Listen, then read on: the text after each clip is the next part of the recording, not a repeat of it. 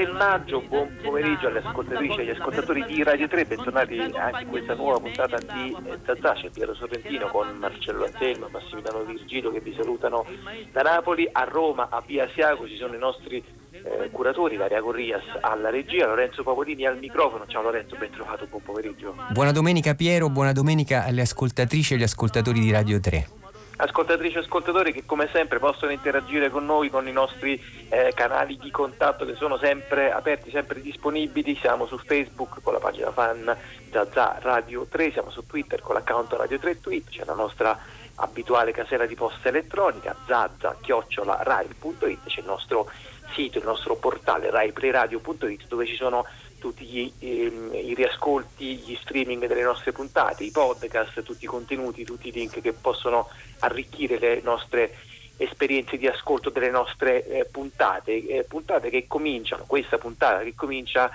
con un eh, tema eh, che ci sta molto al cuore e che evidentemente forse non è invece tanto al centro o non è, non è così tanto al centro dell'agenda e dei pensieri della della politica, il tema della scuola, il tema delle ricadute che eh, la crisi del virus sta avendo su, eh, sugli studenti, certo, ma anche sulle famiglie, sugli insegnanti, è appunto una, una, questione che soprattutto al sud è di davvero complicata gestione, non ne vogliamo parlare con un educatore, un insegnante che è Cesare Moreno, che eh, fa parte del collettivo dell'Associazione di Maestri di Strada, che in effetti questi temi, soprattutto eh, quelli legati al disagio scolastico, conosce molto bene perché li frequenta da anni. Poi Lorenzo, dopo che cosa avremo? Eh, parleremo di iniziative di mutuo appoggio popolare che si sono radunate in questi giorni intorno a un gruppo di lavoro e allo spazio dello sgarrupato a Montesanto. Il nostro regista Marcello Anselmo ha raccolto delle testimonianze, le riascolteremo in un audiodocumentario.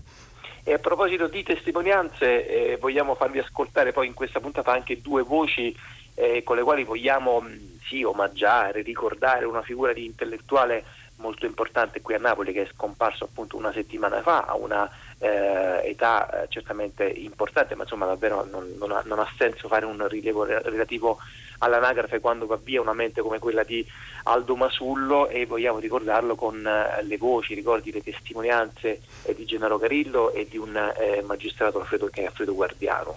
Poi ci sono le nostre rubriche consuete, come si suol dire, ma niente è consueto quando si ascolta Goffredo Fofi parlare di cinema con le sue bellezza e bizzarria, sarà Le Destin, eh, una biografia di Averroè eh, e restiamo nel Mediterraneo, nella cultura araba, anche con la finestra sul Mediterraneo di Leano Cera, eh, che ci racconta delle iniziative di streaming eh, cinematografico del meglio del cinema arabo che in questo periodo di quarantena e di Ramadan eh, si organizzano nei paesi arabi. È una piccola consuetudine in questa settimana, è, anche, è diventata anche la riproposta del viaggio in Italia eh, di Guido Piovene, il viaggio radiofonico di Guido Piovene che eh, stiamo riproponendo appunto all'ascolto, arricchendolo di commenti di eh, scrittori, scrittrici eh, italiane contemporanee che eh, andiamo a pescare poi appunto dai luoghi, dalle regioni che Piovene eh, andava a raccontare. In questa puntata abbiamo pensato di eh, farvi ascoltare la tappa relativa alle Marche con il commento dello scrittore appunto marchigiano Angelo Ferracuti. Eh sì, siamo andati leggermente a nord-est rispetto agli interessi soliti della trasmissione Zazà, ma torniamo in pieno Mediterraneo con il percorso musicale. Ahmed Ben Ali è libico e ci fa ascoltare la sua Subana.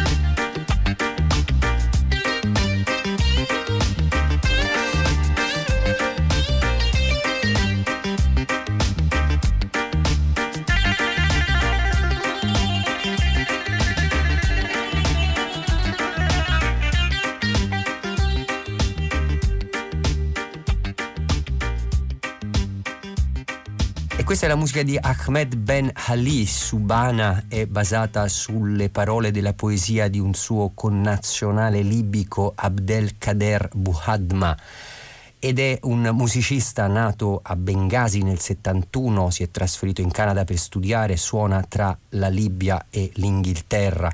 E a questo punto del pomeriggio di Zazà apriamo una finestra sulla crisi che il Covid continua a causare soprattutto nel mondo della scuola e mettendo in difficoltà famiglie, studenti, docenti. E nel sud il panorama che si va componendo settimana dopo settimana mostra segnali molto preoccupanti visto che nel nostro mezzogiorno ad oggi migliaia di minori non frequentano la scuola e non possono fare ricorso alle soluzioni offerte dalla didattica digitale. Ma è davvero la sola via possibile? Ne parliamo con Cesare Moreno che è al telefono con noi. Buon pomeriggio. Buon pomeriggio a voi tutti. Educatore, presidente dell'Associazione Maestri di Strada Onlus, tra i coordinatori del progetto Chance per il recupero della dispersione scolastica della scuola media qui a Napoli e nelle sue periferie. Da tempo lei, eh, Cesare Moreno, si impegna per portare nelle istituzioni il modello di una scuola diversa, meno attenta ai voti da inserire in pagella, più vicina alle esigenze e alle condizioni di svantaggio di moltissimi studenti e proprio in questo periodo di grave crisi ha elaborato una serie di eh, documenti per sollecitare l'azione di alcune autorità pubbliche eh, rivolgendosi in particolare ai membri del gruppo di lavoro nazionale per la riapertura delle scuole. Eh, può farci una sintesi di alcune di queste proposte, soprattutto relative al tema molto discusso della riapertura delle scuole? Le proposte sono molto semplici e per prima cosa bisogna chiarire che il primo settembre è un cambiamento rispetto al 23 febbraio, cioè abbiamo una scuola che è sostanzialmente non preparata ad affrontare problemi di vita e di contesto. La scuola è attrezzata per trasmettere conoscenze e non è attrezzata per organizzarsi in funzione di emergenze assortite. Questa è una cosa che già si sapeva e, e, che non ha un rimedio immediato perché comporta il cambio di un paradigma educativo che in Occidente sta in vigore da 400 anni.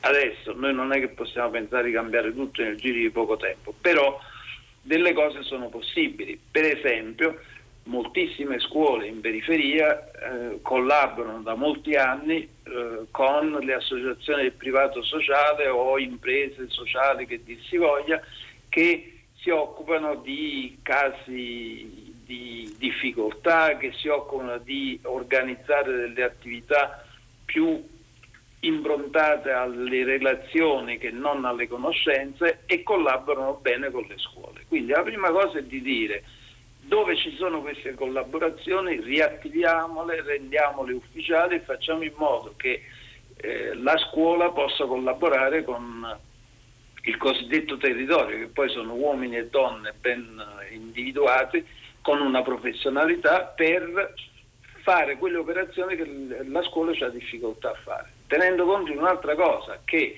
specialmente per quello che riguarda i ragazzi che non hanno gli strumenti o hanno gli strumenti deboli, le connessioni che non funzionano, eccetera, eh, sia maestri di Stato sia tante altre organizzazioni in Italia sono stati vicino a questi ragazzi reclusi eh, stabilendo un minimo di contatto che noi chiamiamo eh, contatti distanziati del terzo tipo, cioè manteniamo le distanze però ci vediamo, riusciamo a scambiare qualche parola.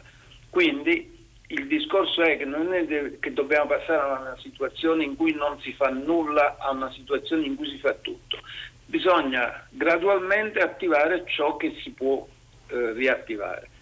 L'altro punto per me fondamentale è questo. Se un ragazzo non studia si dice che ha un debito formativo e che deve eh, colmare le lacune. Se la scuola non fornisce il servizio bisogna dire che stavolta è la scuola che è in debito con i ragazzi. Quindi è indispensabile che noi prendiamo quel 20-30% di ragazzi che non ha potuto usufruire della didattica online e gli diamo la precedenza nel fare una forma controllata di rientro in attività eh, che, che sia in grado anche di compensare il fatto che hanno saltato quattro mesi di scuola. Ecco, Cesare Moreno, quello che ci dice è che esiste già infatti un'infrastruttura sociale, educativa, sanitaria di cui i maestri di strada fanno certamente parte, che sono in grado, sono già paralleli allo Stato nel esatto. recupero di quello che lei ha chiamato appunto il debito di formazione nei confronti degli allievi esclusi. Quindi si può rendere ancora più operativa questa collaborazione con le istituzioni? Sì, assolutamente, perché la situazione attuale è che tutte queste attività vengono classificate tra virgolette volontariato. Ora, è chiaro che è volontariato perché mi sono messo io volontariamente in questo guaio, chiamiamolo così, in questa impresa difficile. Però una cosa è il volontariato, una cosa è la gratuità della relazione, un'altra cosa è eh, di non riconoscere questo lavoro come parte integrante di un processo educativo.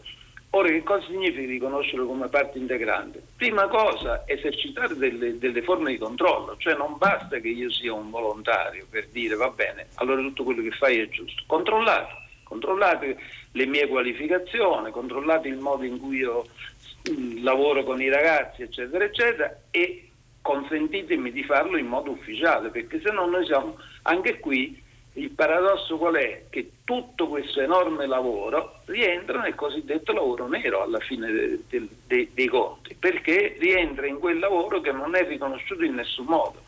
Eh, I miei collaboratori, che sono quasi 50, hanno tutti quanti contratti a progetto, cioè contratti precari come precaria la nostra eh, attività. Quindi questa è l'occasione buona per lo Stato, almeno in questo settore, di dire ok, ci sta chi è in grado di collaborare, lo facciamo collaborare e gli riconosciamo perlomeno il fatto che esiste, perché noi oggi è come se non esistesse. Poi eh, il Ministero della Pubblica Istruzione è stato molto pronto a eh, approvare un progetto di maestri di strada, però eh, questo va fatto perché maestri di strada aveva relazioni con il Ministero, è conosciuto, diciamo è collaudato, eccetera, però maestri di strada è una goccia nell'oceano quello che noi chiediamo a, alle autorità è di un piano nazionale in cui tutte le organizzazioni tipo maestri di strada possano avere la possibilità di collaborare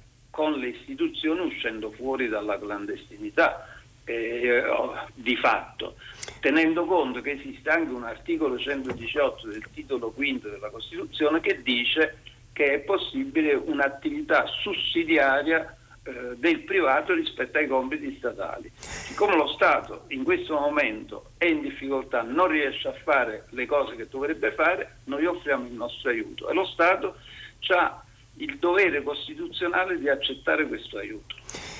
Eh, Cesare Moreno, uno dei pilastri del discorso pubblico, almeno di un certo discorso pubblico da anni sulla scuola, è quella di ribadire che la scuola è uguale per tutti ma come si fa ad avere la certezza dell'eguaglianza in un periodo che non sappiamo nemmeno ancora quanto durerà, che è esclusivamente basato sulla didattica online, se non sappiamo quanti docenti sappiano utilizzarla, quanti alunni possono o abbiano gli strumenti per utilizzarla, non rischia di essere un ennesimo eh, slogan no. vuoto? Eh, non è che rischia, eh, c'è la certezza. Allora noi abbiamo dati freschi dell'Istat che ci dicono che il 45% delle famiglie italiane non ha un computer in casa e noi dal nostro osservatorio vediamo non solo che eh, nel nostro territorio la percentuale non è il 45 ma è l'80%, ma vediamo pure che i cosiddetti nativi digitali sì, hanno un cellulare ma del tutto insufficiente a fare il lavoro online. Quindi eh, infatti nostra, diciamo, lo Stato italiano, il dibattito pedagogico dice sì, eguaglianza delle opportunità, però se le opportunità non sono uguali bisogna che ci siano delle attività compensative. Queste attività compensative non si sono mai viste abbastanza bene, sono più dichiarazioni di principio che, che, che date di fatto. Ci stanno organizzazioni, ripeto, come la nostra, ma tante altre, che invece fanno proprio questo, cioè che, che, che compensano gli svantaggi di qualcuno con un surplus di attività, di, di socievolezza, di solidarietà, eccetera, in modo tale l'eguaglianza di punti di partenza è una pura utopia, ma perlomeno che le persone non possano partire già eh, con un handicap in partenza. E quindi questo noi cerchiamo di farlo. E in questo momento io dico che paradossalmente c'è una situazione favorevole perché se noi sappiamo che bisogna ricominciare la scuola in modo graduale perché non è possibile riaprire semplicemente i battenti, ok, allora cominciamo gradualmente a far entrare quelli che non hanno potuto fruire della didattica a distanza. E questo noi lo possiamo sapere benissimo perché eh, ci sono insegnanti che non avevano gli strumenti e quindi non l'hanno fatto, ci sono ragazzi che non avevano gli strumenti e quindi non si sono collegati. E quindi noi possiamo avere tranquillamente un elenco. Noi abbiamo consegnato 180 pacchi per i viveri, cosiddetti abbiamo chiamato così, a 180 ragazzi tra quelli che stavano diciamo, in una situazione più difficile. Abbiamo trovato l'indirizzo, abbiamo trovato le strade, è stata un'operazione complicata perché spesso le strade dove abitano questi non hanno un nome, non hanno una numerazione, qualcuno non c'era neppure la pavimentazione. Ci siamo avventurati nelle zone desolate della periferia e abbiamo consegnato 180 pacchi. quindi l'operazione si può fare. L'operazione si può fare. Sì, grazie Cesare Moreno. Queste le sue parole, la sua azione con i maestri di strada dimostrano come appunto un'organizzazione può essere utile allo Stato, una proposta per eh, ricominciare con le scuole molto, molto concreta la sua. La ringraziamo, le auguriamo una buona domenica e a presto. E io ringrazio molto voi perché questa è la vera radio di servizio. Grazie. Grazie a lei.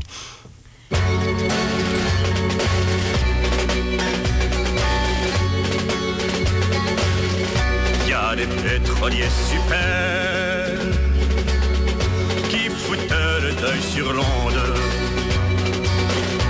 avec dix hommes d'équipage on s'en va au bout du monde. Avant il en fallait 30, c'était pas rentable. En voilà 20 au chômage, les prix seront plus supportables. Mais de tous ces matelots, qu'est-ce qu'on va en faire? Mais de tous ces matelots, qu'est-ce qu'on va en faire? Ils s'en iront à la ville, à la la la la on les mettra à l'usine.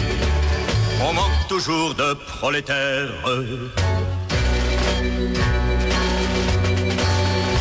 assez travailler pour soi. La petite exploitation maintient l'Europe en retard. Hors de la compétition, il y a trop d'agriculteurs, c'est pas raisonnable. Quelques millions au chômage et le revers sera viable. Mais de tous ces paysans, qu'est-ce qu'on va en faire? Mais de tous ces paysans, qu'est-ce qu'on va en faire? Ils s'en iront à la ville, l'air, on les mettra à l'usine. On manque toujours de prolétaires.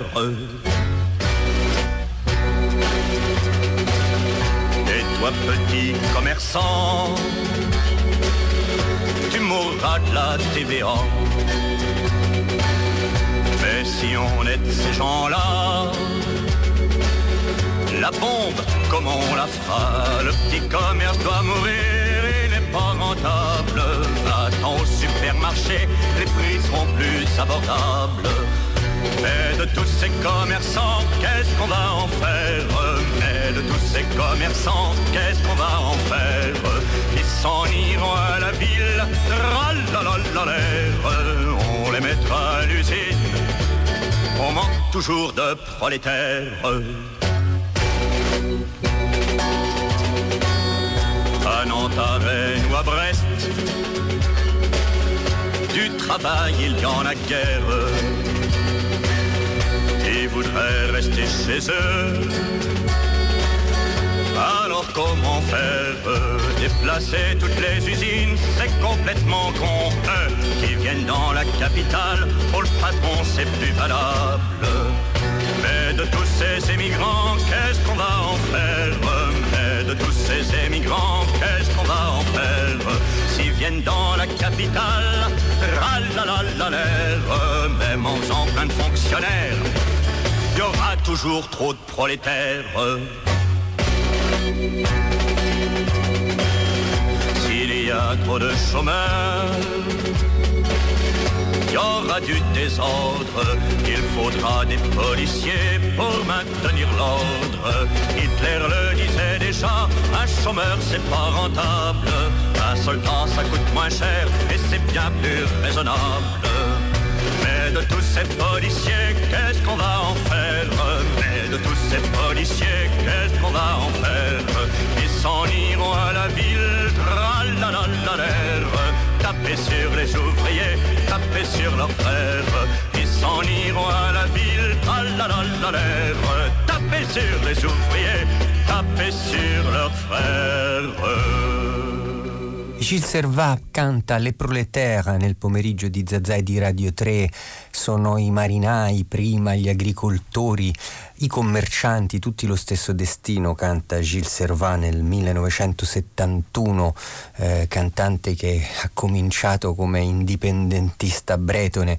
Qui ci racconta proprio del destino di una rivolta, perché poi i poliziotti sono mandati a picchiare i loro stessi fratelli, ma il destino della rivolta può essere anche diverso, può essere quello del mutuo appoggio popolare, come quello che ci racconta Marcello Anselmo che ha raccolto le testimonianze di un'organizzazione dal basso a Napoli nel quartiere Montesanto che ha una tradizione di questo genere di iniziative sociali da difendere.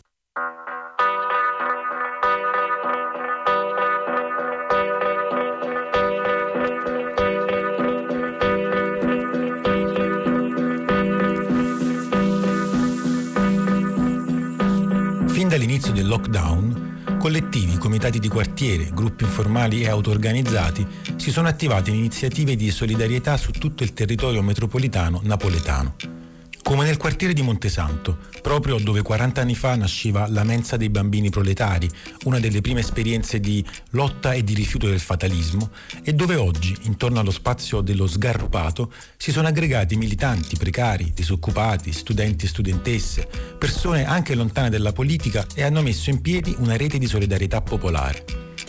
Ascoltiamo come l'attività di sostegno non si limita ad essere una mera beneficenza, ma una forma di organizzazione orizzontale di mutuo appoggio e di cura per la comunità. E soprattutto un percorso per costruire una società diversa dove nessuno sia lasciato indietro.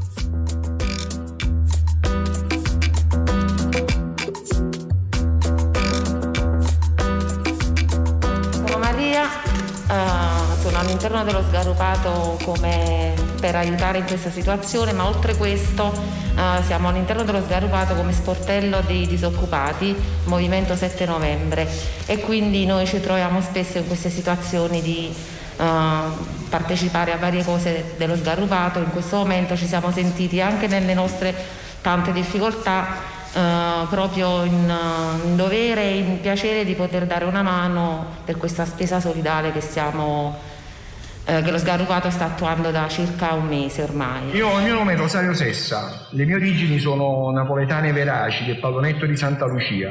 In questo momento sto in cassa integrazione perché il mio lavoro è fare il parrucchiere.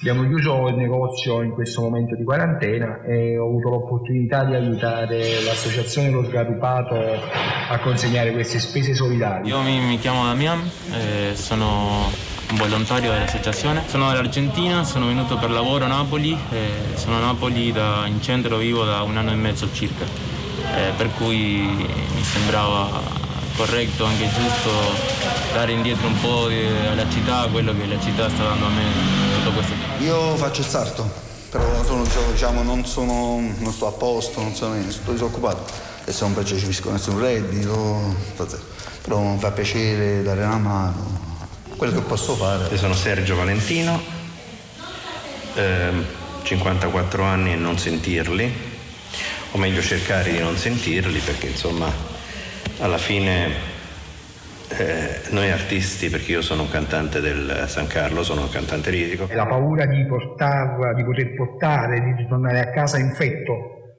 diciamoci la verità, era tanta.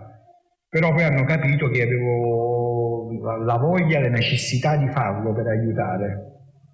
Eh, quindi oggi si vive normalmente perché poi quando torno a casa prendo tutte le mie precauzioni sia prima che dopo. È aggregati padri di famiglia. Questo è stato bello perché eh, noi, noi, sappiamo che nel nostro giro noi abbiamo i nostri compagni, le, ci conosciamo tutti quanti, ci collaboriamo siamo sempre in, ad aiutare uno l'altro.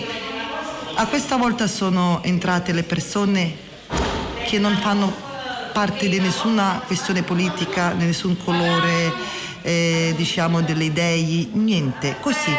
Sempre gente semplice che è entrata ha detto voglio essere disponibile, posso far parte della vostra comunità? E noi li abbiamo accolti con braccia aperte e non abbiamo sbagliato, sono ragazzi meravigliosi.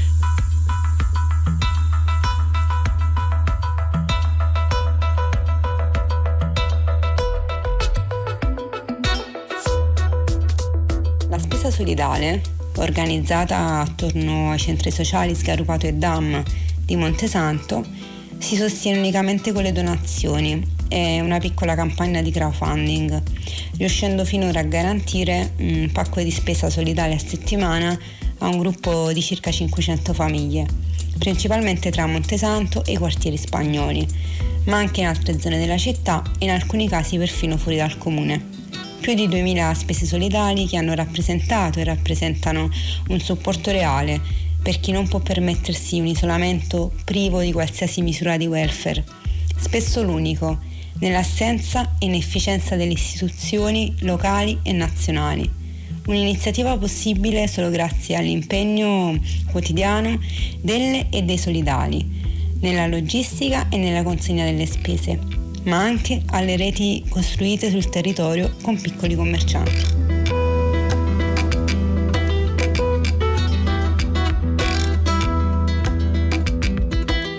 1.400-1.500 spese le abbiamo eh, praticamente consegnate. Alcune famiglie hanno avuto queste spese extra di una sola volta, ma la maggior parte di loro continuiamo a sostenerle. Quindi eh, parliamo di 500-600 famiglie, non ci siamo limitati solo al territorio, noi siamo arrivati per tutta Napoli, addirittura abbiamo mandato due spese a Casoria dove là c'è solo la parrocchia e la protezione civile, però gente che le hanno fatti mettere in lista famiglie con due o tre bambini che non avevano più nulla. Nella prima settimana si prepara una spesa che sia una spesa base con olio, eh, pasta, farina, mh, mm, zucchero, caffè e nella seconda settimana magari si mantiene un attimo più leggero perché comunque proseguirà questa cosa e togli qualcosa da dare poi nelle settimane successive. La carne sono donazioni extra che ci fanno e nel momento in cui sappiamo che ci arriva questa carne subito la smistiamo alle famiglie le più bisognose. In genere facciamo ruotare queste famiglie una settimana a qualcuno, un'altra settimana a qualcun altro. Abbiamo deciso di fare spese all'ingrosso Abbiamo contattato grossisti e ci hanno favorito sapendo che erano spese solidali. Abbiamo contattato questi grossisti che hanno messo gran parte anche loro, ci hanno dato i prodotti praticamente o a prezzo di costo o sotto prezzo e mandandoci anche della merce omaggio. Alcune aziende poi hanno risposto anche proprio all'appello e ci hanno mandato della merce omaggio da mettere in questi pacchi eh, di spese solidali. Quindi ognuno ha fatto la sua parte anche in questo quartiere.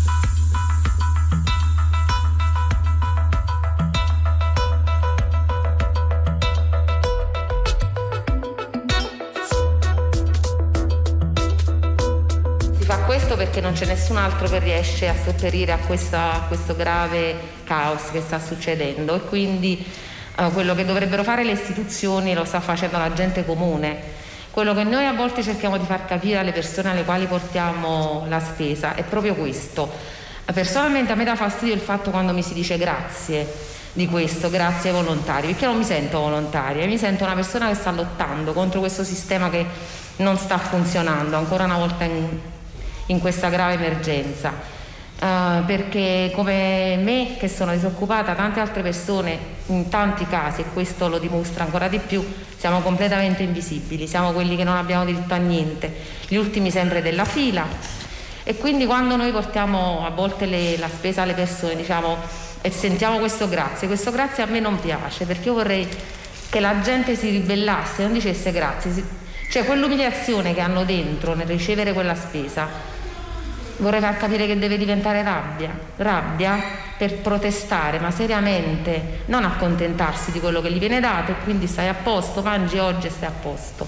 Per me questo è sbagliato e quindi cerchiamo in una maniera molto semplice di far capire queste cose alle persone.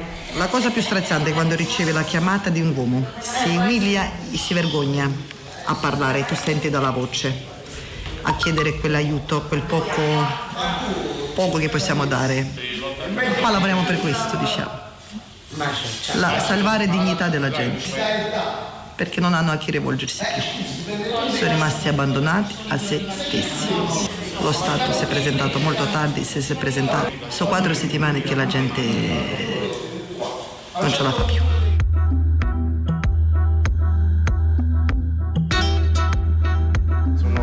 Persone che lavorando alla giornata, quindi chi magari faceva il parcheggiatore, chi magari faticava con qualche pizzeria, molti di loro da come ho capito lavoravano pure a nero e quindi oltre uh, al, alla spesa solidale avranno già c'è chi, chi ha problemi di, di fitto e tutte altre, perché comunque perdendo lavoro, perché comunque molti di loro non essendo in regola, facendo quei mestieri uh, un attimino per guadagnarsi la giornata, hanno perso anche quel, quel minimo di giornata che potevano guadagnare quindi non riusciranno più a pagare bollette, non riusciranno più a pagare fitti e avranno eh, successivamente tanti problemi. Molte persone hanno vergogna anche di dire che hanno bisogno.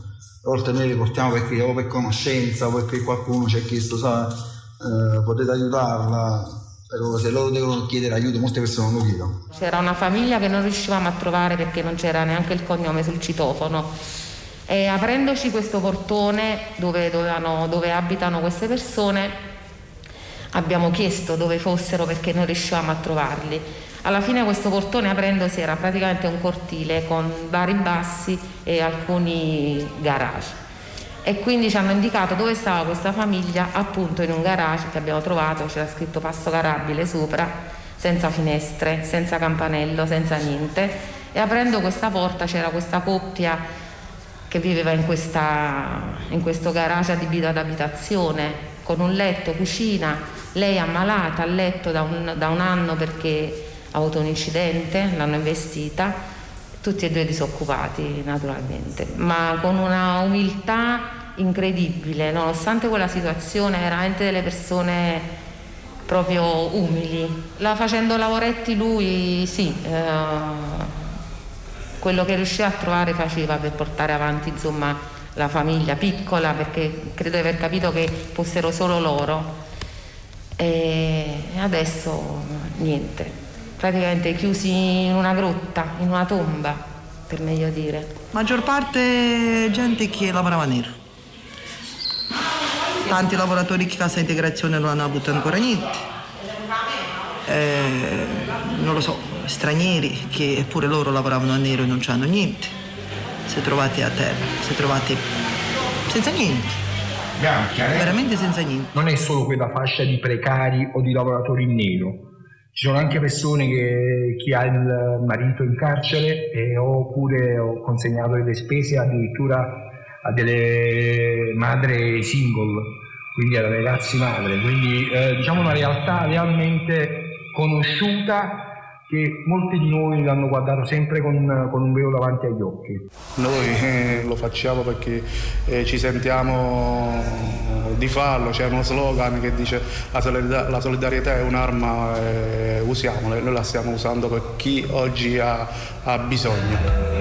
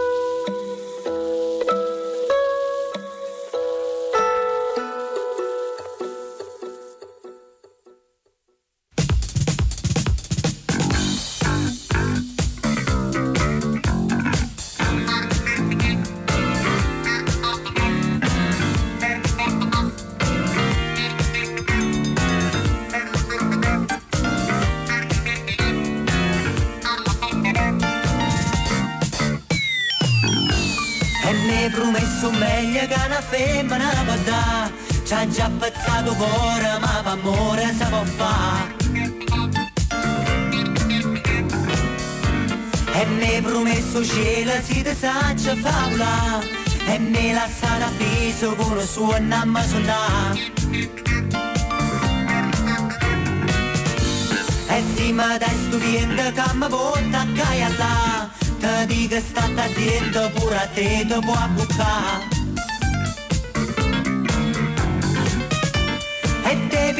stana ma qua scuse pazziamo Me la lasciate a un'ora sotto la luna sbagliata non sacce più cantare. Io non sacce più volare. E mi promessa ancora una insieme a te A me ma bastano oro sullo sfizie da vedere. E sì ma testa amore che non sa più sperare Mo porta in te viga dove l'amore nasce là. E mi promessa vita senza manca ci pensare invece ti pigliato pure l'aria per campare Saccio più cantare Io Non saccio più volare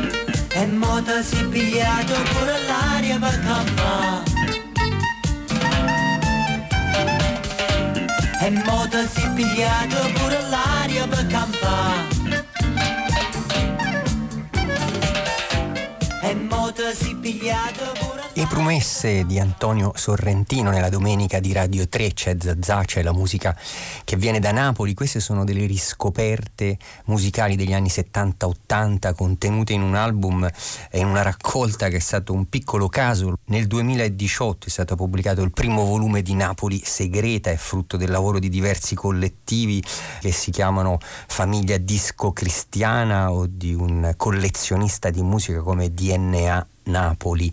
Giampaolo Della Noce, cresciuto a Napolitan Power, che praticando il digging, quella ricerca spasmodica nei mercatini di una certa merce, in questo caso che sono cassette, dischi eh, di quel periodo, ha ha contribuito a creare questa raccolta, questa riscoperta di perle musicali della discografia napoletana, eh, disco, boogie, anni 70-80. È uscito anche un altro volume di questa Napoli segreta, che poi come è scritto anche nel booklet di questo album, Napoli segreta, eh, perché resti tale non bisognerebbe proprio parlarne. Un altro collettivo che partecipa a questa riscoperta è quello dei Nu Guinea.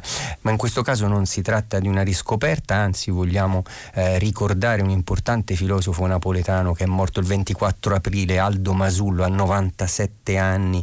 E abbiamo chiesto intanto un suo ritratto a Gennaro Carillo che è professore ordinario di storia del pensiero politico al Sor Ursula Benincasa e alla Federico II, si occupa molto anche di immagini e politica e su questo ha scritto degli importanti saggi. E ci parla di Aldo Masullo. Con Aldo Masullo abbiamo perduto un filosofo dal cui vocabolario filosofico vorrei scegliere una sola parola chiave, patico.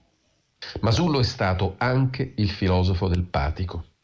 Ha sempre pensato al verbo greco pasco, da cui appunto patico, pazzos, come sinonimo di vita. Soffrire è vita. La sofferenza, il dolore, scriveva Hegel nella scienza della logica, ed è una citazione fondamentale per Masullo, è il privilegio del vivente, è il privilegio delle nature viventi. Solo i morti non provano dolore. Dunque il dolore è costitutivo dell'esistenza umana, dell'esperienza umana, che dunque è un'esperienza patica. La dimensione del patico è la dimensione dell'affettivo. E l'affettivo è concepito da Masullo e pensato da Masullo come fattualità assoluta, fattualità assoluta dell'attivo patire, scrive Masullo. Qualcosa di cui non si può rendere ragione. C'è dunque una opposizione radicale tra il patico, la dimensione del patico e la dimensione del logico. Mi piace ricordare, mi piace anzi pensare, che proprio la dimensione del patico sia stata per l'ultimo Masullo la chiave d'accesso alla grande tradizione del pensiero italiano, in una sorta di grande riconciliazione con questa tradizione, in una sorta di ritorno all'origine. Penso a tre nomi, che in realtà sono anche tre numi, tre numi tutelari per l'ultimo Masullo. E questi tre numi nomi sono, guarda caso, il Nolano, Masullo era di Nola, il Nolano Giordano Bruno, il napoletano Vico, Giambattista Vico, e Leopardi, infine. Tre pensatori, tre filosofi profondamente diversi, ma accomunati da un denominatore. Questo denominatore comune è il corpo, è l'interesse centrale per la dimensione del corpo, l'assunzione del pensiero come di un'esperienza sentita corporalmente è una citazione dallo Zibaldone di Leopardi. Noi sentiamo corporalmente il pensiero, molto cara a Masullo, che ne ha fatto oggetto di commenti particolarmente raffinati. Ebbene, che il pensiero sia un trauma, un pazzema, hm, un patema, sentito nel corpo e col corpo, accomuna in fondo, pur nelle enormi differenze, nella distanza, nelle infinite lontananze. Bruno, per il quale la storia del pensiero è fondamentalmente una storia naturale. Vico, che pensa l'inizio del pensiero come un pensiero sentito attraverso un trauma psichico, non un pensiero pensato. Infine Leopardi. Ecco, concludo dicendo che è nel segno del corpo, nel segno del patico, nel segno del corpo come luogo del patico, e come nostro medium con gli altri che Masullo ha incontrato nell'ultima fase della sua opera, un'opera ricchissima, irriducibile a qualunque tentativo di sintesi, la grande tradizione del pensiero italiano. Ripeto, individuando nel patico e nel corpo il denominatore comune. E dopo Gennaro Carillo abbiamo chiesto ad Alfredo Guardiano, che è giudice e consigliere della Corte di Cassazione, di ricordare eh, Aldo Masullo e lui l'ha fatto partendo da un suo ricordo personale. Nel 2009 quando ero segretario della sezione napoletana di magistratura democratica, organizzai presso l'Istituto Italiano per gli Studi Filosofici un seminario sul tema Giustizia e società a Napoli, un patto da rifondare, al quale invitai il professore Masullo, che con rara gentilezza accettò l'invito e illuminò la giornata di studi, è il caso di dire, con la sua intelligenza e la sua umanità. Questo ricordo personale mi consente di sottolineare un aspetto forse poco noto del professore Masullo. Egli infatti era laureato anche in giurisprudenza e per un certo periodo entrò in contatto anche con il mondo della avvocatura penale. Dunque, la figura di Aldo Masullo può essere un punto di riferimento anche per i giuristi, perché nella sua opera rinverdisce una tradizione culturale che in Italia non si è mai spenta. Sin dai tempi, si potrebbe dire, dell'umanesimo giuridico e dell'illuminismo giuridico. Da questo punto di vista, sicuramente Aldo Masullo si inserisce nel solco dei grandi giuristi illuministi italiani come Mario Pagano, come Cesare Beccaria, come Gaetano Filangieri che accanto allo studio del diritto coltivavano anche lo studio della filosofia. E voglio ricordare, venendo ai nostri giorni, che filosofi come Biagio De Giovanni e prima di lui Norberto Bobbio si sono laureati in giurisprudenza. Questo sottolinea l'esistenza di un nesso eh, assoluto tra studi giuridici e studi filosofici. Un nesso che consente oggi di andare oltre l'idea, a mio avviso definitivamente superata, che il sapere del giurista e in particolare del giudice debba essere confinato nei recinti della dimensione positivistica e della mera interpretazione tecnico-giuridica. In realtà, come da tempo ha sottolineato un grande storico del diritto diventato presidente della Corte Costituzionale, Paolo Grossi, non è possibile ridurre l'interpretazione giuridica ad operazioni di carattere meramente logico-ermeneutico, perché secondo questa prospettiva si verifica una limitazione eccessiva dell'orizzonte del diritto, che verrebbe a precludersi i contributi che possono provenire dagli strumenti della cultura umanistica, in primo luogo di quella storico-filosofica. Dunque, l'attenzione che Aldo Masullo ha sempre dato ai temi della giustizia, in una delle sue ultime opere, egli si immagina un dialogo con un giovane procuratore della Repubblica. Ecco, questa attenzione, dicevo, serve a rafforzare il convincimento che cultura filosofica, cultura umanistica e cultura giuridica non possono e non devono essere separate, perché sono tutte legate da una comune aspirazione, realizzare decisioni giuste.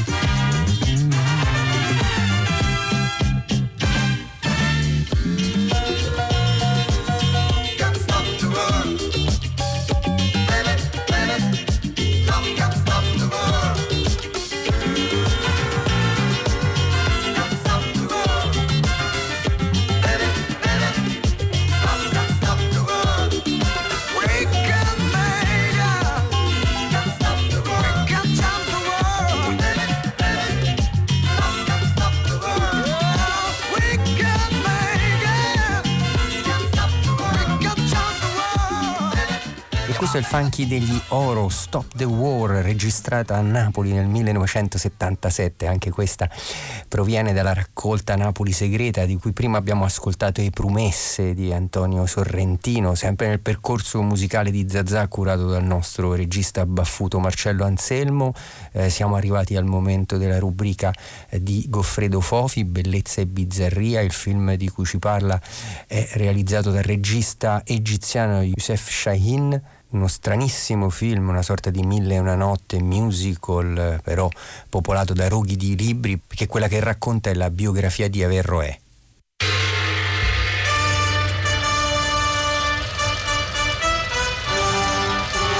Il destino di Youssef Shahin.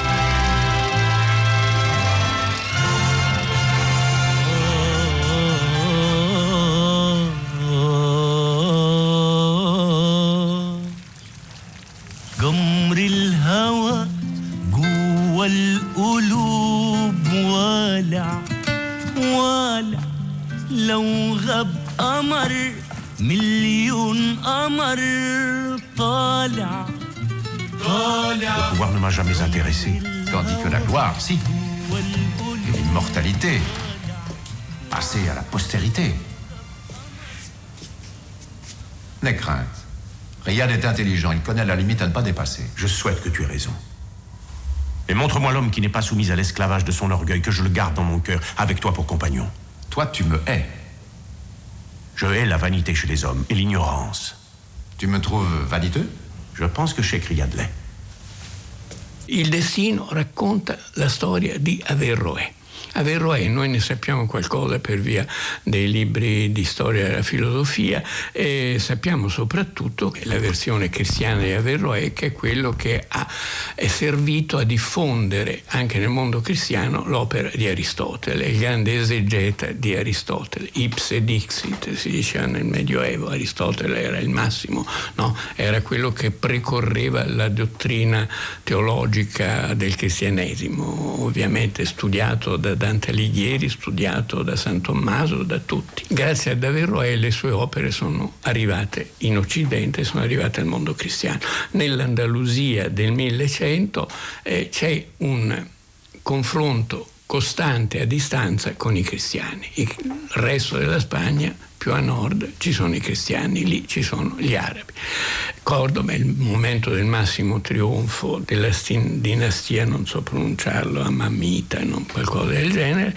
Averroè è un medico di corte, è insegnante, ha una sua eh, rete di allievi che lo venerano, ha però moglie, figli, amici, vive una vita normale e quotidiana eh, in mezzo al popolo di, eh, di Cordova Padova di, di quegli anni. Però eh, ha dei nemici, ha dei nemici soprattutto nei consiglieri del califfo e ha un amico in uno dei due figli del califfo, figlio ribelle, eh, che vi- vive per danzare e che vive felice soltanto in mezzo agli zingari perché lui ha la vocazione del danzatore, il danzatore sciamanico, il danzatore no, come i sufi della, della religione persiana. Tra l'altro questo film è stato girato interamente in Siria, con poche cose in Egitto, perché il, i luoghi poteva, gli costava di meno il governo siriano gli ha dato un grande aiuto, lui lo ringrazia in tutti i modi nel titolo di testa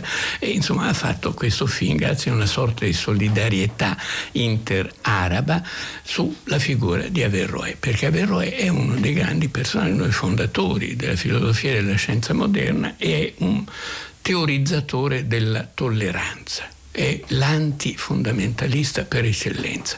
Non a caso tutto il film è su i complotti che i fondamentalisti fanno contro di lui non osando attaccarlo direttamente, ammazzarlo direttamente, però attaccano i suoi seguaci, i giovani, con i quali si crea una situazione di conflitti e di scompigli, di amori e di disamori. Il film è un super colosso, è un film che è costato sicuramente moltissimo, con tantissime comparse, tantissimi attori arabi ovviamente, e con molta musica, tanta musica come nel cinema arabo, peraltro bellissima, scritta da dei musicisti amici di, di Shahin e soprattutto è un inno alla tolleranza.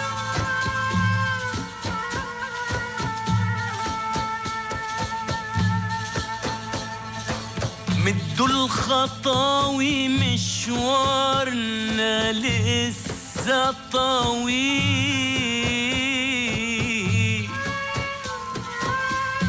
وملوش بديل.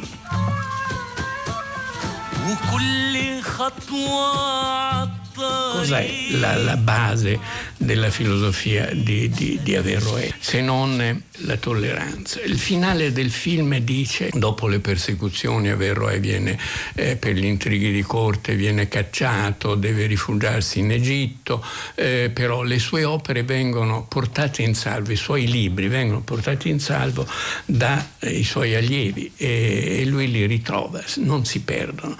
Tra l'altro uno di questi allievi è un cristiano, è un cristiano che prende un giovane, che prende i suoi libri d'accordo con lui e li porta nel regno del nord, li porta nel mondo cristiano. Vediamo anche la sua attraversata con questo pacco di libri sulle spalle, di difficoltà varie, la sua attraversata fino al momento in cui, come dire, arrivano fino a noi, arrivano nel mondo cristiano, il mondo cristiano se ne appropria soprattutto perché Aristotele eh, e, e, e, diventa un cardine della filosofia moderna, un cardine di un'idea della tolleranza. Il pensiero, dice la scritta finale del film, il pensiero alle ali, niente può fermare il suo volo non possono fermarlo i roghi dei libri. Ci sono mm, roghi di libri nell'ultima parte del film a volontà proprio perché ovviamente il califfo e i suoi consiglieri fondamentalisti fanno cacciare Averroè e fanno bruciare i suoi libri.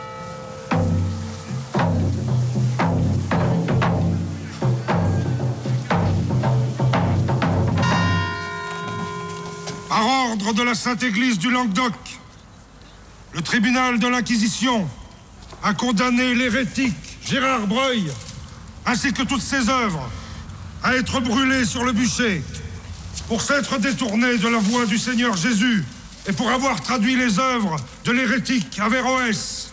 Nella filosofia di Averroè il punto centrale è che eh, la fede che c'è e forte viene subordinata alla verità delle ragioni, alla ragione.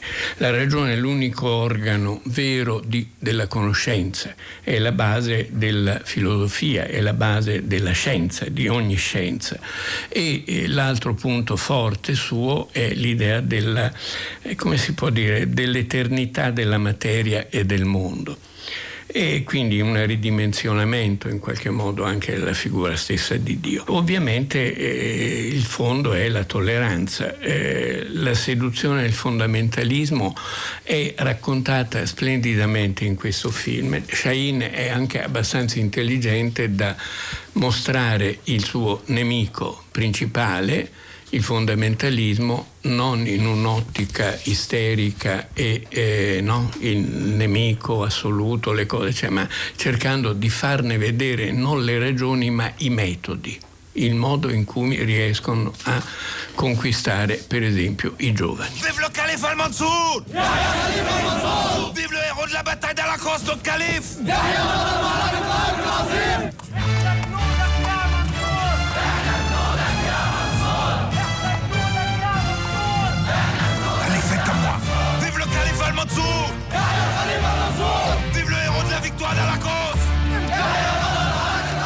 Youssef Shahin è un grande regista, poco noto in Italia, è un grande regista, il maggiore forse di tutto il cinema eh, nordafricano, arabo e egiziano.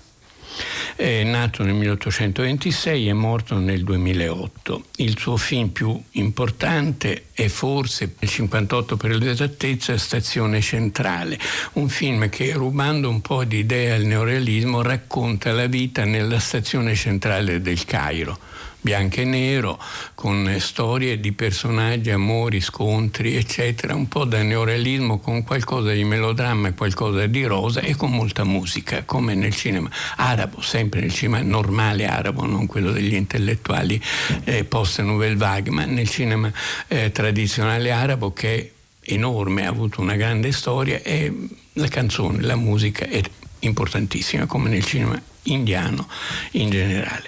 Eh, ha fatto molti altri film, ha fatto Addio Bonaparte, ha fatto eh, Silenzio si gira, un suo ultimo gioiello, un film cinema sul cinema, un, ci- un film che racconta il cinema del 2001, ma soprattutto ha fatto Il Destino, forse il film più costoso nella storia del cinema arabo, un film storico che si svolge a Cordoba nel 1195 più lontano di così e la storia di Cordova, Cordova è dominata, siamo in Andalusia e il regno di Andalusia è un regno arabo in, in, all'estrema propagine dell'Europa e di fronte all'Africa del Nord.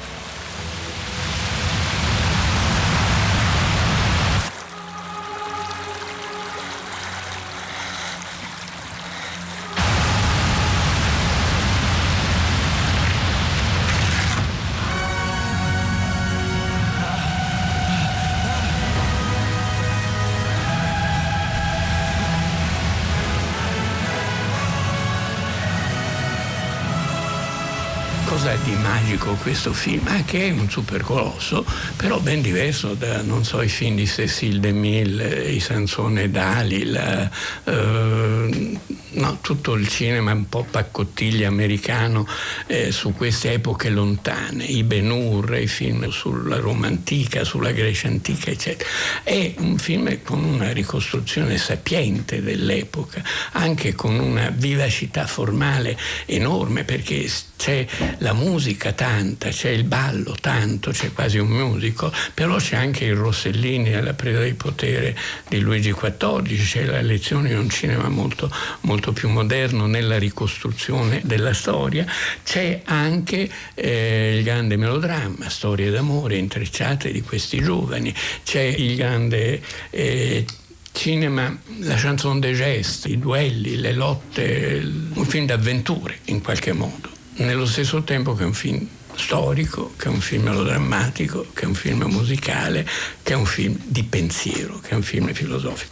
Essere riusciti in questo scopo da parte di Shahin è stato un po' il suo compimento, il suo ultimo eh, vero grande film insieme a Silenzio si gira che è del 2001. Shahin è morto nel 2008. In Italia credo che nessun suo film sia mai stato presentato, eh, neanche Il Destino, che pure era un film spettacolare a suo modo, però troppo ostico eh, per la storia che racconta rispetto alla curiosità italiana per i supercolossi e per i maciste. C'è un po' di maciste anche in questo film, c'è anche il film d'avventure eh, all'italiana, però c'è mh, soprattutto, mh, se vogliamo, filosofia e Alessandro Dumas.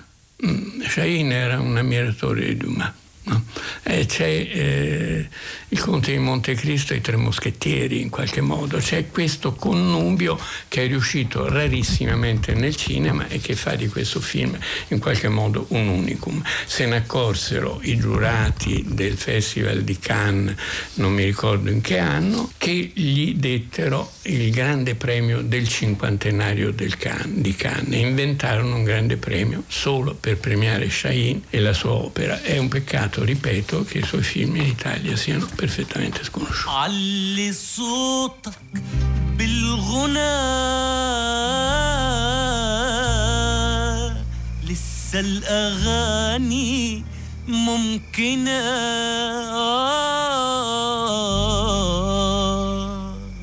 ولسه ياما ياما ياما ياما في عمرنا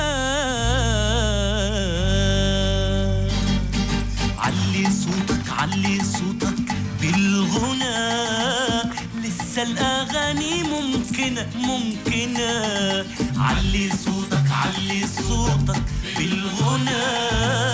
لسه الأغاني ممكنة ممكنة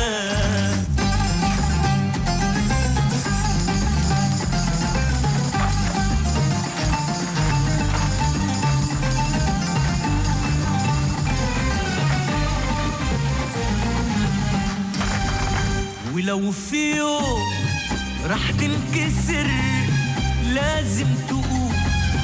واقف كما النخل باصص للسما للسما. ولا انهزام ولا انكسار. ولا انهزام ولا انكسار. ولا خوف ولا ولا حلم نابت في الخلا في الخلا. علي صوتك علي صوتك.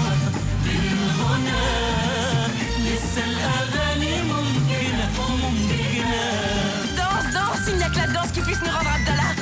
Bellezza e bizzarria, i film e i racconti cinematografici di Goffredo Fofi raccolti da Anna Antonelli eh, sono sempre disponibili sulla nostra applicazione Rai Play Radio, non solo questa puntata ma tutte le precedenti. E noi a questo punto del pomeriggio della domenica da qualche tempo stiamo andando in viaggio con eh, Guido Piovene, il viaggio radiofonico storico di cui stiamo riproponendo alcuni brani facendoli commentare a scrittori come Mario Desiati che ci ha parlato eh, del Salento, Domenico Dara della Sila e della Calabria. La scorsa puntata era Claudia Durastanti a riascoltare con noi la puntata sulla Lucania Basilicata.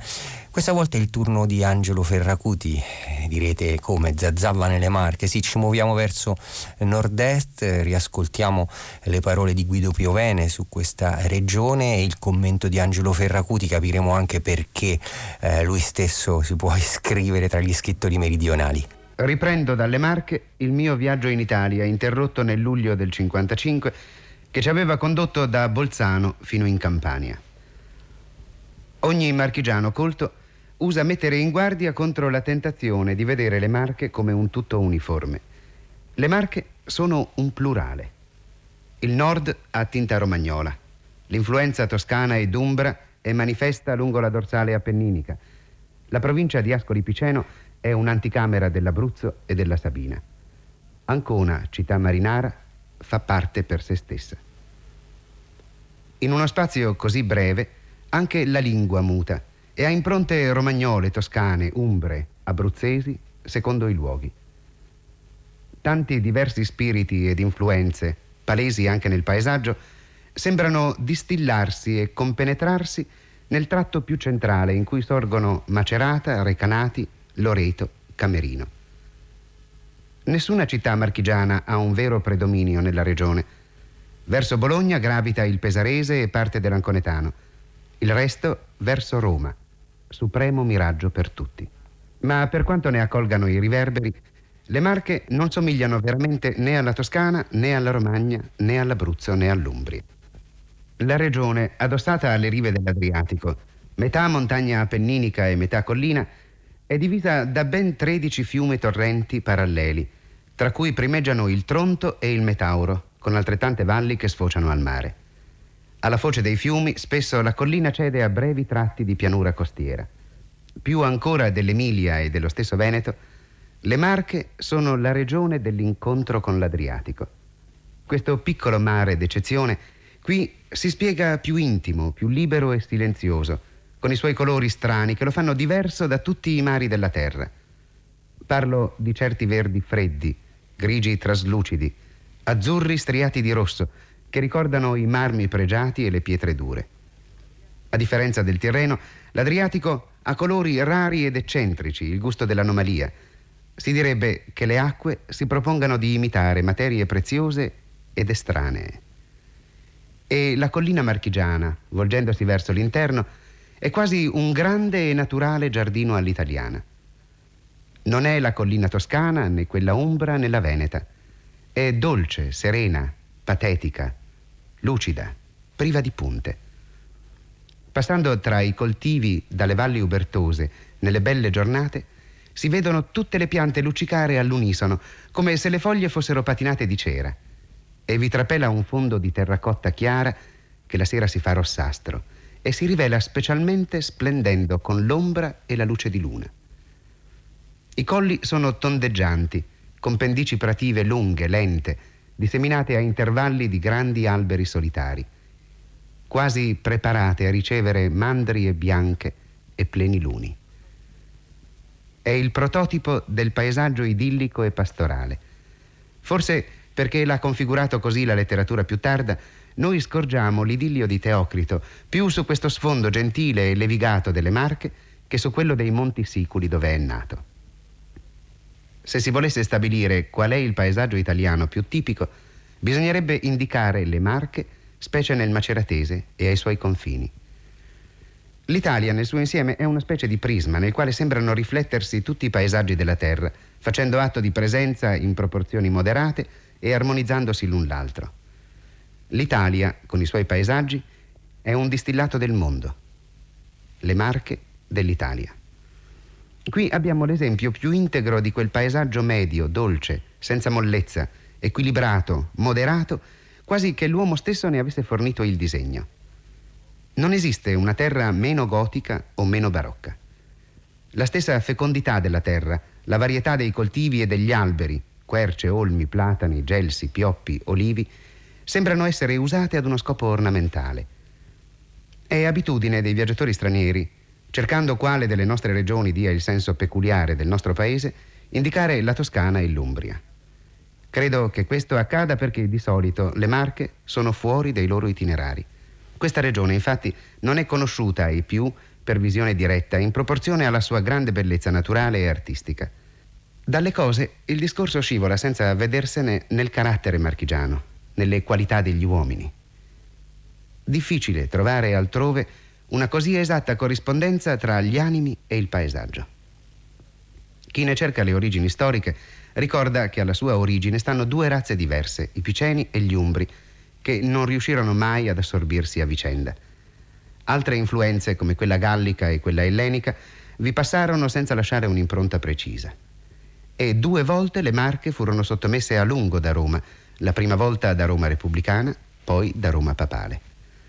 Si ha dunque un carattere forse privo di qualità nette, ma che proprio da questo è fortemente definito. Un carattere italiano medio, che mette in equilibrio discordanti esperienze mediante i compromessi, le diplomazie del buon senso. Le Marche sono il punto d'incrocio fra il sud e il nord, in cui le caratteristiche dell'italiano si ritrovano e si attenuano tutte. Un popolo come questo, di natura composita, così forse è il più semplice e omogeneo d'Italia. Il marchigiano è un forte lavoratore, senza eccessi, perché preferisce una vita parca, è intelligente fino alla sottigliezza, d'una intelligenza ironica che lo convince ad accontentarsi del poco. Il suo principio prediletto è fare il passo secondo la gamba. Quando deve decidersi ama prendere tempo. Odia le intemperanze e le esagerazioni. Questa è la regione che, se non erro, ha la più bassa percentuale di delitti di sangue, di reati contro il patrimonio, di risse e di figli illegittimi. All'equilibrio, al realismo, si unisce un istintivo ossequio all'autorità, quell'umore governativo che si accompagna al brontolio sul governo. Prevale uno scetticismo sottile che è la seconda faccia della bontà. Abbiamo potuto constatare noi stessi quell'abitudine mentale che con un brutto neologismo è chiamata minimizzare. Quando gli chiedi delle marche, la prima reazione del marchigiano è di piegare il labbro e scuotere il capo come per dire Veda come qui siamo un po' come era il periodo della guerra, quella che chiamavano la terra di nessuno. Non siamo né abbastanza nordici per avere quelle iniziative, quella, quello spirito industriale che hanno eh, nel nord e non siamo abbastanza del sud per poter usufruire di quelli che sono i vantaggi delle casse del mezzogiorno e, tanto che la Cassa del Mezzogiorno arriva sino a San Benedetto del Tronto, che pure Marche, ma eh, noi si può dire che siamo tagliati fuori, siamo in una zona neutra. E d'altra parte bisognerebbe che qualcuno prendesse iniziative, ma di quale genere, con quali risultati? Abbiamo poco, ma è anche questo popolo, questa nostra popolazione che si accontenta anche del poco e vive di quel poco. Ma eh, noi che guardiamo un po' lontano, vogliamo vedere. Però bisogna vedere se è un bene o se è un male questo accontentarsi. È un male, per me è un male accontentarsi, perché non bisognerebbe mai accontentarsi nella vita, anzi, dovrebbe sempre andare eh, più avanti perché il progresso ci insegna così e tutto quello che può essere il beneficio dell'umanità vuole il progresso e vuole uno sviluppo, non vuole... Ma è il nostro carattere forse, no non lo voglio dire il nostro carattere. Sarebbe necessario avere un coraggio di iniziative, Perché se in altri posti riescono queste iniziative, queste industrie, perché non dovrebbero riuscire da noi? Autocritici e ironici, i marchigiani accusano se medesimi di essere i primi a demolire chiunque accenni ad emergere ed a tentare nuove imprese. Le Marche sembrano lo specchio di quella democrazia patriarcale, propria dei paesi agricoli, dove il primeggiare è escluso. L'uomo è richiamato sempre alla modestia naturale e ai bisogni fondamentali. E l'eguaglianza è sentita in modo più forte che nei paesi democratici alla moderna. Eccellono per virtù medie ed umanità comune. La vita marchigiana si svolge dunque sotto il segno dell'autosufficienza guardinga, in equilibrio tra modesti mezzi e modesti bisogni. È forse la terra che spende meno in tabacco e in spettacoli. Il consumo di energia elettrica è metà della media nazionale. Per capire le marche e il loro decoroso assetto bisogna essere entrati nelle famiglie medie. Esse conducono una vita sobria, composta, liscia, lievemente sbiadita. Poco usano divertirsi. Il pasto della sera, seguito subito dal sonno, quasi sempre è frugale, composto di latte e di frutta. Non molto diversa la vita delle famiglie signorili. La monotonia quotidiana è interrotta dai grandi tripudi collettivi per le fiere e nel carnevale. Il lato negativo di questa autosufficienza è una tendenza al ristagno. La disoccupazione, lo abbiamo detto, non è grave, ma è difficile dare lavoro a gente nuova, come prova il persistere delle correnti emigratorie, oltre 18.000 persone negli ultimi quattro anni. Le famiglie coloniche non gradiscono estranei. Il bracciante non ha fortuna, né chi possiede solamente una generica capacità di lavoro. Le aziende commerciali sono piccole e familiari, le industrie poche. Un viaggio nelle Marche, non frettoloso, porta a vedere meraviglie.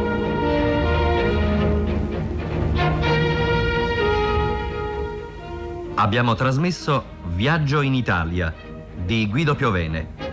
Ingresso nelle Marche. Pluralità della mia regione, che Piovene chiama appunto un plurale, cogliendo alla perfezione il conio, questo suo essere appunto marca, terra di confine, quindi metamorfica, che più che un proprio carattere peculiare assume da quelli delle terre più prossime la Toscana, la Romagna, l'Abruzzo, l'Umbria, essendo però diversissima da loro, credo sia vero ancora oggi. Eh, questo nonostante la globalizzazione, la comunicazione, la televisione, la fine della distanza eh, abbiano cancellato definitivamente quell'idea di provincia profonda dell'anima eh, che c'era ancora quando Piovene fece il viaggio in Italia dal 1953 al 1956 che è comunque sempre un prezioso libro eh, di riferimento. Io lo, lo, lo, consulto sempre, faccio sempre dei raffronti, dei, dei paragoni quando devo raccontare un territorio da reporter. Eh, tra i due estremi, quindi la regione Pesaro e Ascoli Piceno, dove vivono popolazioni che hanno una lingua diversa, una cultura diversa, come se questa terra, le Marche, fosse davvero il cuore centrale di un paese lacerato, così come si sviluppano due antropologie completamente differenti tra il popolo adriatico del mare e della costa e quello dell'Appennino, dove vive il popolo della, della montagna. Poi Piovene parla del carattere dei marchigiani, de, della mitezza, ricordando che è una delle regioni con la più bassa percentuale di delitti, sono un po' aumentati a dire il vero in questo mezzo secolo che è passato dalla pubblicazione del libro e del suo viaggio, ma sensibilmente poco.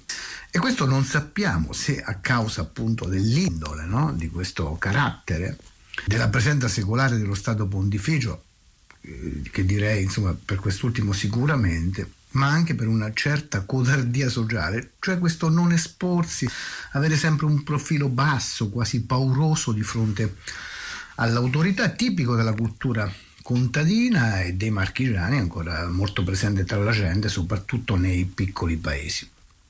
Un altro aspetto importante è il paesaggio. Piovene dice che è quello italiano più tipico, un paesaggio tagliato fuori storicamente dai viaggiatori del Grand Tour, eh, fuori circuito, come eh, lo, lo, nomina e per questo forse per molto tempo la nostra è stata anche una regione un po' rimossa, ma ehm, è un, un, paesaggio dove c'è un rapporto molto forte, scrive, tra anime e paesaggio. Anche questo secondo me è senz'altro vero, soprattutto negli artisti figurativi, penso a Licini, Pericoli, ma anche, ma anche negli scrittori, eh, a partire insomma eh, dai poeti, da Leopardi no? fino, fino, agli ultimissimi, le Marche, insomma una regione con una forte presenza letteraria e soprattutto eh, della poesia.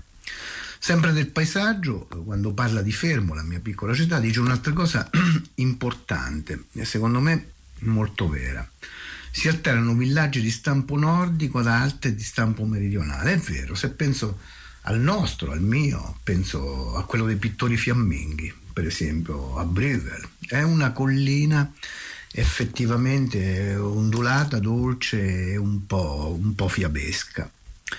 Eh, e per finire, trovandomi a vivere a sud del, della regione, io sono, sono, nato a Fermo, qui insomma c'è tutta la mia storia, tutta la, la mia antropologia, secondo la geografia letteraria pensata dal critico Filippo Laporta, eh, secondo lui eh, sarei il primo scrittore a nord del meridione d'Italia. Mm, questo lo ha scritto in un libro, eh, Narratori di un sud eh, disperso, che è stato pubblicato all'Ancora del Mediterraneo qualche anno fa, eh, dove appunto lui dice il pigeno Angelo Ferracuti, ma questa latitudine estrema, anche considerando la dilatazione geografica del sud, dobbiamo fermarci. Quindi sarei il, mm, lo scrittore più nordista del meridione. È una cosa che sinceramente mi fa molto piacere perché mi sono sempre sentito per indole, per carattere, un uomo del sud, che è un mondo secondo me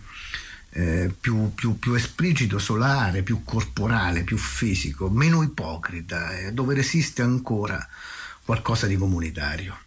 İşte bir sabah uyandığımda Ciao bella ciao bella ciao bella ciao ciao ciao elleri bağlanmış buldum yurdumu her yanı işgal altında. Elleri bağlanmış buldum yurdumu her yanı işgal altında. Sen ey partizan beni de götür bella ciao bella ciao bella ciao ciao ciao beni de götür dağlarınıza dayanamam tutsaklığa. Beni de götür dağlarınıza dayanamam tutsaklığa. Eğer ölürsem ben partizanca Ciao bella ciao bella ciao bella ciao ciao ciao sen gömmelisin ellerinle beni ellerinle toprağıma. Sen gömmelisin ellerinle beni ellerinle toprağıma. Güneş doğacak açacak çiçek. Ciao bella ciao bella ciao bella ciao ciao ciao gelip geçenler. Diyecek merhaba merhaba ey güzel çiçek. Gelip geçenler. Diyecek merhaba merhaba ey güzel çiçek. Gelip geçenler. Diyecek merhaba merhaba ey güzel çiçek E questa è la bella ciao turca dei Grupp Yorum, un gruppo molto noto in Turchia, nati durante le lotte per la libertà in quel paese negli anni 80, hanno pubblicato 23 album, hanno venduto 2 milioni di copie e sono stati purtroppo iscritti nelle liste dei terroristi, per questo i componenti della band sono entrati in uno sciopero della fame che ha portato dopo oltre 200 giorni di sciopero della fame una delle componenti, una giovanissima ventottenne alla morte, il bassista è in fin di vita, è arrivato al 316 giorno di sciopero della fame, trovate una sua lettera al regime, al mondo in rete, è molto interessante come eh, la finestra sul Mediterraneo della nostra Lea Nocera che parte proprio ricordandoci come il controllo, la repressione del dissenso in questo periodo in certi regimi del Mediterraneo ha degli strumenti ancora più forti al suo arco, ma la vita culturale non si ferma, trova soluzioni anche durante questi giorni del Ramadan, molto passa attraverso la televisione, ma forse non solo attraverso le famosissime serie che nel periodo del Ramadan vengono viste moltissimo dalle famiglie arabe.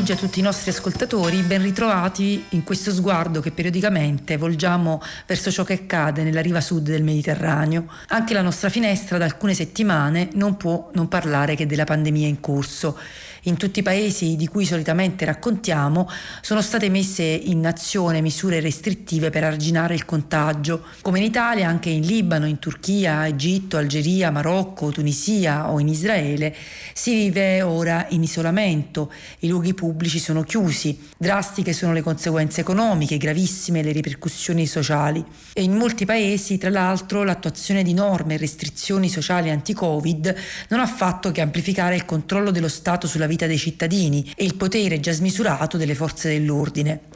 Il dissenso che in molti paesi riusciva a trovare con difficoltà degli spazi di visibilità ora è inevitabilmente ridimensionato. Abbiamo parlato delle situazioni nelle carceri in Turchia, dove sono tantissimi dissidenti politici detenuti che non hanno usufruito dei benefici attuati per favorire un minore sovraffollamento delle celle, ma eh, cose analoghe sono successe anche in altri paesi, come in Marocco, dove eh, ci sono oh, moltissimi prigionieri che scontano condanne solo per aver preso parte a manifestazioni pacifiche o per aver espresso le loro opinioni, così come molti esponenti del movimento movimento Iraq e RIF, che sono esclusi dalle misure pensate per ridurre il contagio nelle carceri. Ma come succede anche in tempi ordinari, tra repressione del dissenso, militarizzazione della vita quotidiana, soffocamento delle libertà fondamentali, la vita culturale non si ferma e come altrove si è adattata al confinamento. Inoltre da dieci giorni è iniziato il Ramadan, uno dei precetti dell'Islam, il mese in cui si osserva il digiuno dall'alba al tramonto. Quest'anno anche il Ramadan subirà le conseguenze della diffusione del Covid-19. Molte persone, oltre i malati, ad esempio eh, anche gli operatori sanitari, sono dispensate al digiuno, ma a mancare sarà anche il lato conviviale eh, di riunione familiare che vede comunque durante il Ramadan ritrovarsi eh, famiglie, parenti, ma anche amici per trascorrere insieme le giornate o condividere a sera la rottura del digiuno. Una delle attività più popolari per intrattenersi durante il Ramadan è guardare serie tv, le eh, cosiddette eh, musal salat in arabo serie che tra l'altro hanno raggiunto anche dei picchi eh, di qualità in molti casi. Quest'anno però le serie tv potranno forse lasciare spazio al meglio della produzione cinematografica dell'area e questa è una buona notizia per tutti, anche per chi non osserva il Ramadan e anche per noi che siamo confinati nelle nostre case in Italia.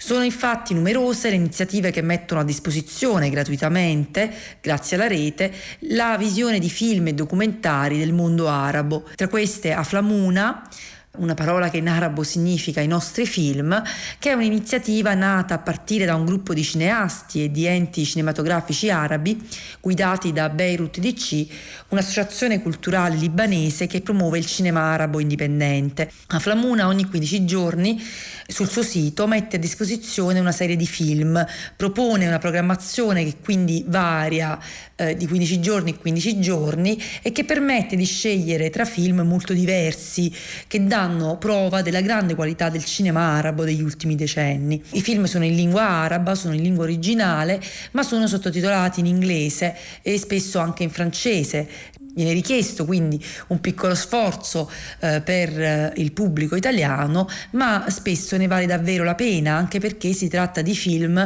che solo raramente hanno una distribuzione nel nostro paese e eh, in uh, molti casi, tra l'altro, uh, una distribuzione limitata a eventi particolari, festival. Fino al 6 maggio su Aflamuna che eh, si scrive così come lo pronuncio, è appunto al sito eh, aflamuna.online, eh, ci sono eh, diversi film, tra questi I Used to Sleep on My Rooftop di Angie Obeid, passato anche al Torino Film Festival, la, la storia di una giovane donna libanese che ospita la mamma di un, un suo amico, una donna siriana che mai avrebbe pensato di dover lasciare il proprio paese e che invece a causa della guerra si trova costretta a riparare in questa casa di vicino Beirut. Una convivenza in cui le due donne si ritrovano eh, a riempire un'attesa fantasticando luoghi lontani da quello in cui si trovano e uh, l'attesa e il pensare altri luoghi eh, soprattutto luoghi all'aperto, eh, sembrano eh, una bella premessa per questi tempi eh, di confinamento.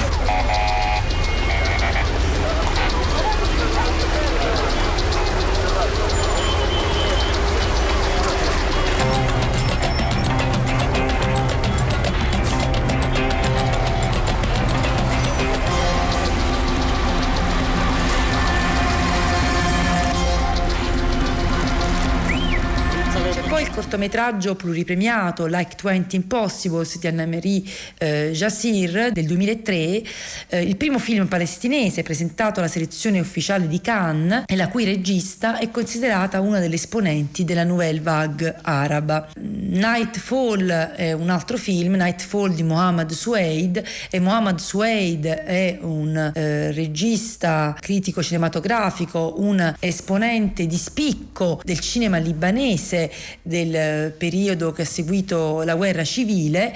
Eh, a Mohamed Suaid è dedicata tra l'altro una retrospettiva su questo sito e Nightfall, il film che viene presentato in questi giorni, è un documentario molto interessante che eh, ripercorre un po' la storia di eh, una, un gruppo di studenti, di giovani eh, ragazzi che avevano costituito la brigata studentesca all'interno dell'organizzazione Fatah nel 1970 1975. Il regista segue eh, a distanza di anni eh, questa storia a partire dai ricordi di questi ragazzi che avevano eh, appunto formato questa brigata studentesca che poi si era sciolta nel 1982 dopo l'invasione israeliana del Libano. Eh, ci sono ancora, eh, sempre su Aframuna, il corto algerino Garaguz di Abdenur Zaza, eh, che eh, invece racconta la vita di un burattinaio itinerante che quindi ci porta in giro un po' per eh, paesaggi insoliti, e poi il film I Want to See di Joanna G. Thomas e Khalil Joreige, un, un film sulla guerra e la memoria in Libano che vede anche la partecipazione di Catherine Deneuve nei panni di se stessa che si lancia in un viaggio nel sud del paese per eh, vedere con i propri occhi quello che è rimasto nel sud del paese, nonostante appunto tutti glielo sconsigliano. Tutti eh, questi film sono online fino al 6 maggio e saranno poi seguiti da altri, appunto da un'altra programmazione per altre due settimane. Con un calendario simile si muove anche il Palestine Film Institute, l'istituto eh, per il cinema palestinese, che eh, ora in questi giorni e fino al 6 maggio propone Omar, un film palestinese del 2013 per la regia di Hani Abu Assad, vincitore del premio speciale della giuria Cannes dove aveva concorso per la sezione Un certain regard, un bellissimo film che racconta come eh, una storia di amicizia profonda tra dei ragazzi una, e una storia di amore è eh, capace di sovvertire delle regole molto rigide ma anche eh, di essere avvelenata dal sospetto e dal tradimento. Insomma, il cinema arabo nelle sue migliori espressioni si apre al pubblico internazionale e a suo modo anche al pubblico italiano.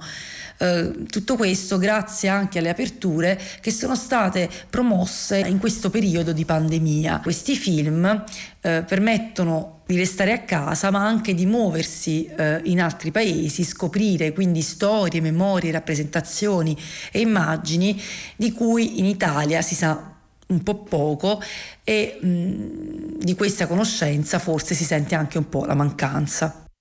E questa è la finestra sul Mediterraneo di Lea Nocera, che significa siamo arrivati alla fine del pomeriggio di Zazà e non delle trasmissioni di Radio 3 che continuano, ma noi abbiamo un appartamento radiofonico che guarda su Napoli e ci colleghiamo al telefono con Piero Sorrentino per chiudere la trasmissione.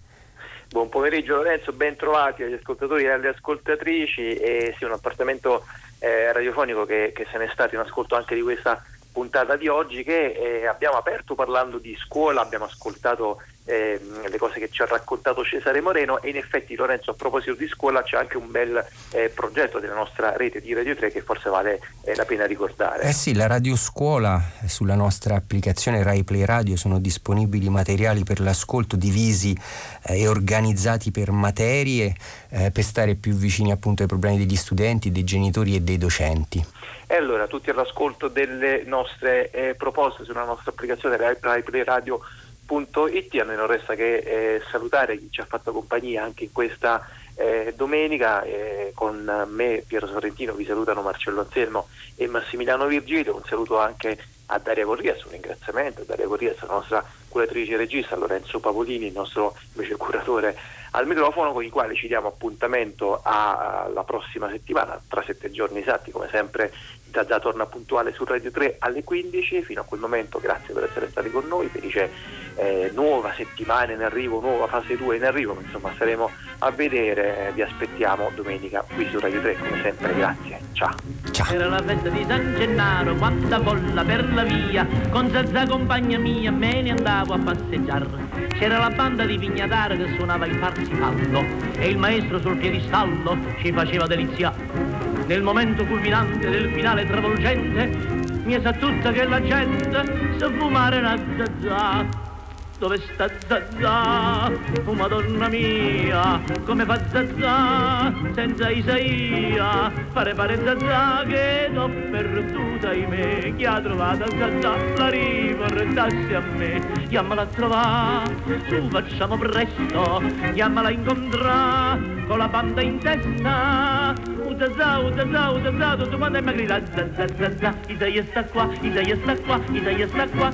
Zazà, Zazà, Zazà, za salsa, salsa, che tempo fa per trovare, io senza te non posso stare, salsa, salsa, salsa, salsa, salsa, salsa, salsa, era la festa di San Gennaro, l'anno dopo canti, suoni, bancarelle, processione, chi si può dimenticare? C'era la banda di Vignadara, centinaia di bancarelle, di torrone, di nocelle, che facevano incappare. Come allora quel via vai non cessò per quella via, ritornò pure Isaia, sempre in cerca di Zazà dove sta Zazà?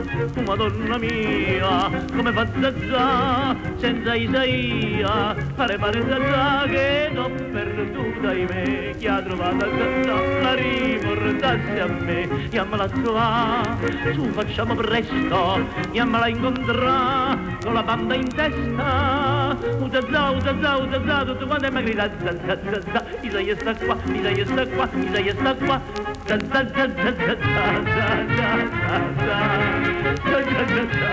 maestro, maestro, suonato più piano, piano, piano, piano, piano.